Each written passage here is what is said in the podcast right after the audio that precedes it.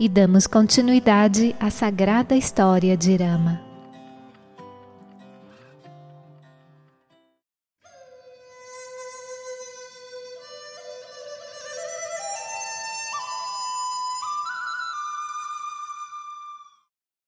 Com Sita ao seu lado, tomou o caminho da floresta juntamente com Lakshmana, e logo avistaram a margem norte do rio Mandakini. Aquela extensão da margem era curvada como um arco, que parecia estar sendo empunhado pelo monte Titrakuta, em pé atrás dele como um herói. Sentia-se que as flechas que estava pronto a lançar eram o controle dos sentidos e da mente, a caridade, a renúncia e assim por diante, e que o alvo que se destinavam a destruir era a quadrilha do pecado. Foi assim que Rama descreveu o lugar, acrescentando: este herói não recuará da luta. E ordenou que a cabana fosse construída naquele cativante espaço. Lakshmana pediu a Rama e a Sita que descansassem um pouco embaixo de uma árvore e pôs-se a coletar troncos, folhas, trepadeiras e fibras de cascas de árvore para com elas tecer cordas. A fim de erigir uma cabana suficientemente espaçosa para os três, cavou buracos, fixou estacas e trabalhou rapidamente para completar a construção. Algum tempo depois, quando Sita e Rama se levantaram da sombra onde repousavam, encontraram o chalé que se erguia diante dos seus olhos. Uma obra de beleza, certamente uma encantadora morada sob todos os aspectos. Rama achou que devia auxiliar Lakshmana no seu trabalho. Então, ao ver o irmão dando os retoques finais no telhado, entregou-lhe pedaços de corda apanhados no chão para amarrar os feixes de capim seco às varas transversais, a fim de tornar mais compacta a cobertura. Sita também quis ajudar, pôs-se a entregar a Rama punhados de folhas compridas que arrancava dos galhos trazidos por Lakshmana para serem repassados a ele. Antes mesmo do pôr do sol, a morada estava pronta para ser ocupada. Após olhar frequentemente e durante longo tempo para o pequeno e agradável chalé, Rama dirigiu-se a Sita, elogiando em termos elevados a devoção e a habilidade do irmão. Ela também apreciou a morada. Contou a Rama que há muito tempo ansiava viver em uma habitação como aquela, e lhe disse que o seu desejo de longa data se cumprira naquele dia. Nesse meio tempo, Lakshmana desceu do telhado e percorreu o chalé para examinar se faltava alguma coisa. Então pediu permissão a Rama para ir até o Mandakini tomar um banho. Pouco depois, Sita e Rama foram até o rio e nele se banharam. Em seguida, retornaram ao chalé, comeram as frutas que Lakshmana havia colhido pela manhã e dormiram profundamente no chão do seu novo lar. Antes do transcurso de um novo dia, Espalhou-se entre os eremitas da floresta a notícia de que Sita, Rama e Lakshmana haviam passado a residir no monte Titrakuta.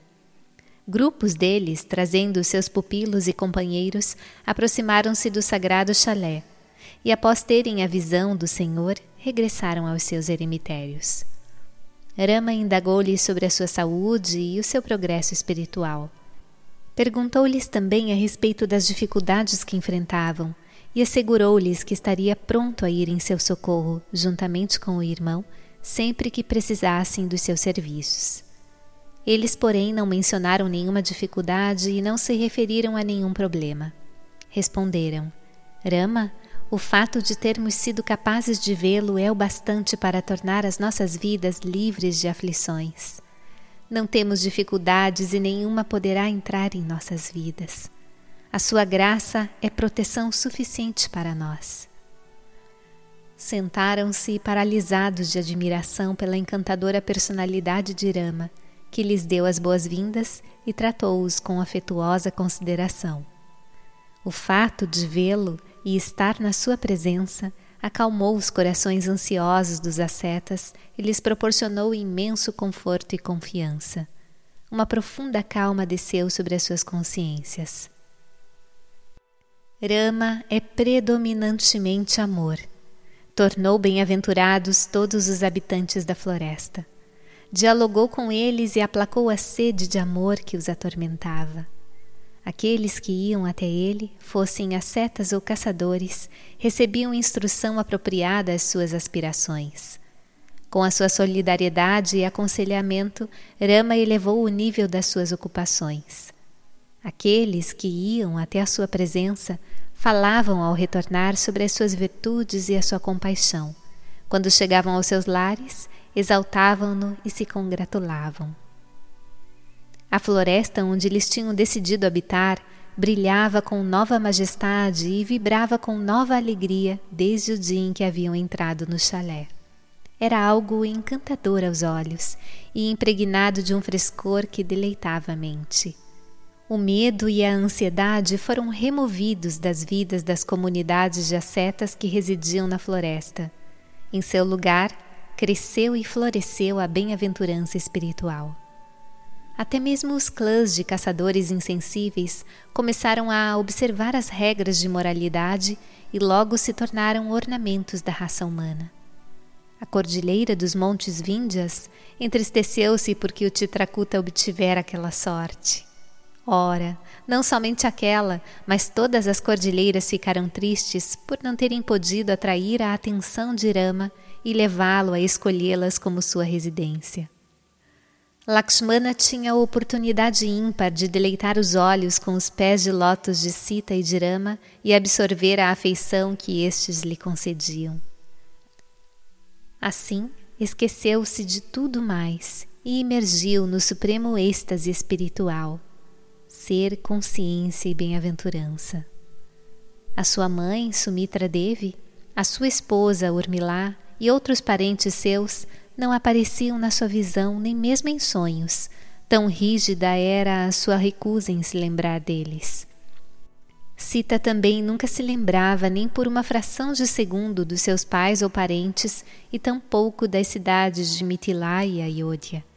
Fixava os olhos e a atenção nos pés de lótus de Sri Ramachandra. Aquele era o verdadeiro festival para os seus olhos. Observava o afluxo de sábios e suas consortes que vinham a Rama para instrução e orientação. O tempo fluía, sem que ela percebesse a passagem do dia e da noite. Quando a lua brilha no céu, o Chakora se delicia a ponto de se esquecer de si próprio.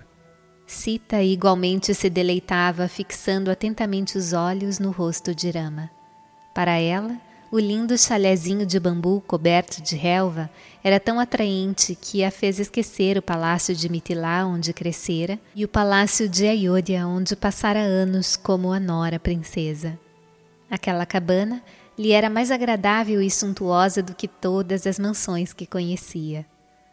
De vez em quando, Rama narrava histórias de antigos heróis célebres na tradição dos Puranas e descrevia as variadas realizações de pessoas que haviam dominado os mistérios da austeridade. Sita e Lakshmana ouviam esses relatos com avidez e entusiasmo. Durante essas narrativas, Rama costumava recordar os próprios pais e lembrá-los do pesar que estes sentiam com a sua separação. Nessas ocasiões, Sita ficava com os olhos cheios de lágrimas ao pensar no sogro e na sogra. Gotas lhe escorriam pelo rosto quando imaginava a situação da rainha Kausalya. Mas subitamente se recompunha com o pensamento de que se achava com Rama, o leão entre os homens, e que não era apropriado ceder à tristeza ou à ansiedade na floresta estando na sua presença. E além disso, tudo o que acontecesse devia ser acolhido como o jogo cósmico do seu Senhor. Assim, Sita passava os dias em genuína felicidade no chalé com Rama e Lakshmana. Eles também aguardavam, como a própria menina dos seus olhos, contra a menor perturbação ou barulho que pudesse afetar a sua equanimidade e suscitar temores em sua mente. Nenhuma inquietação os afetava Nenhum sofrimento, dor ou sombra de tristeza prejudicava a felicidade deles em Titrakuta.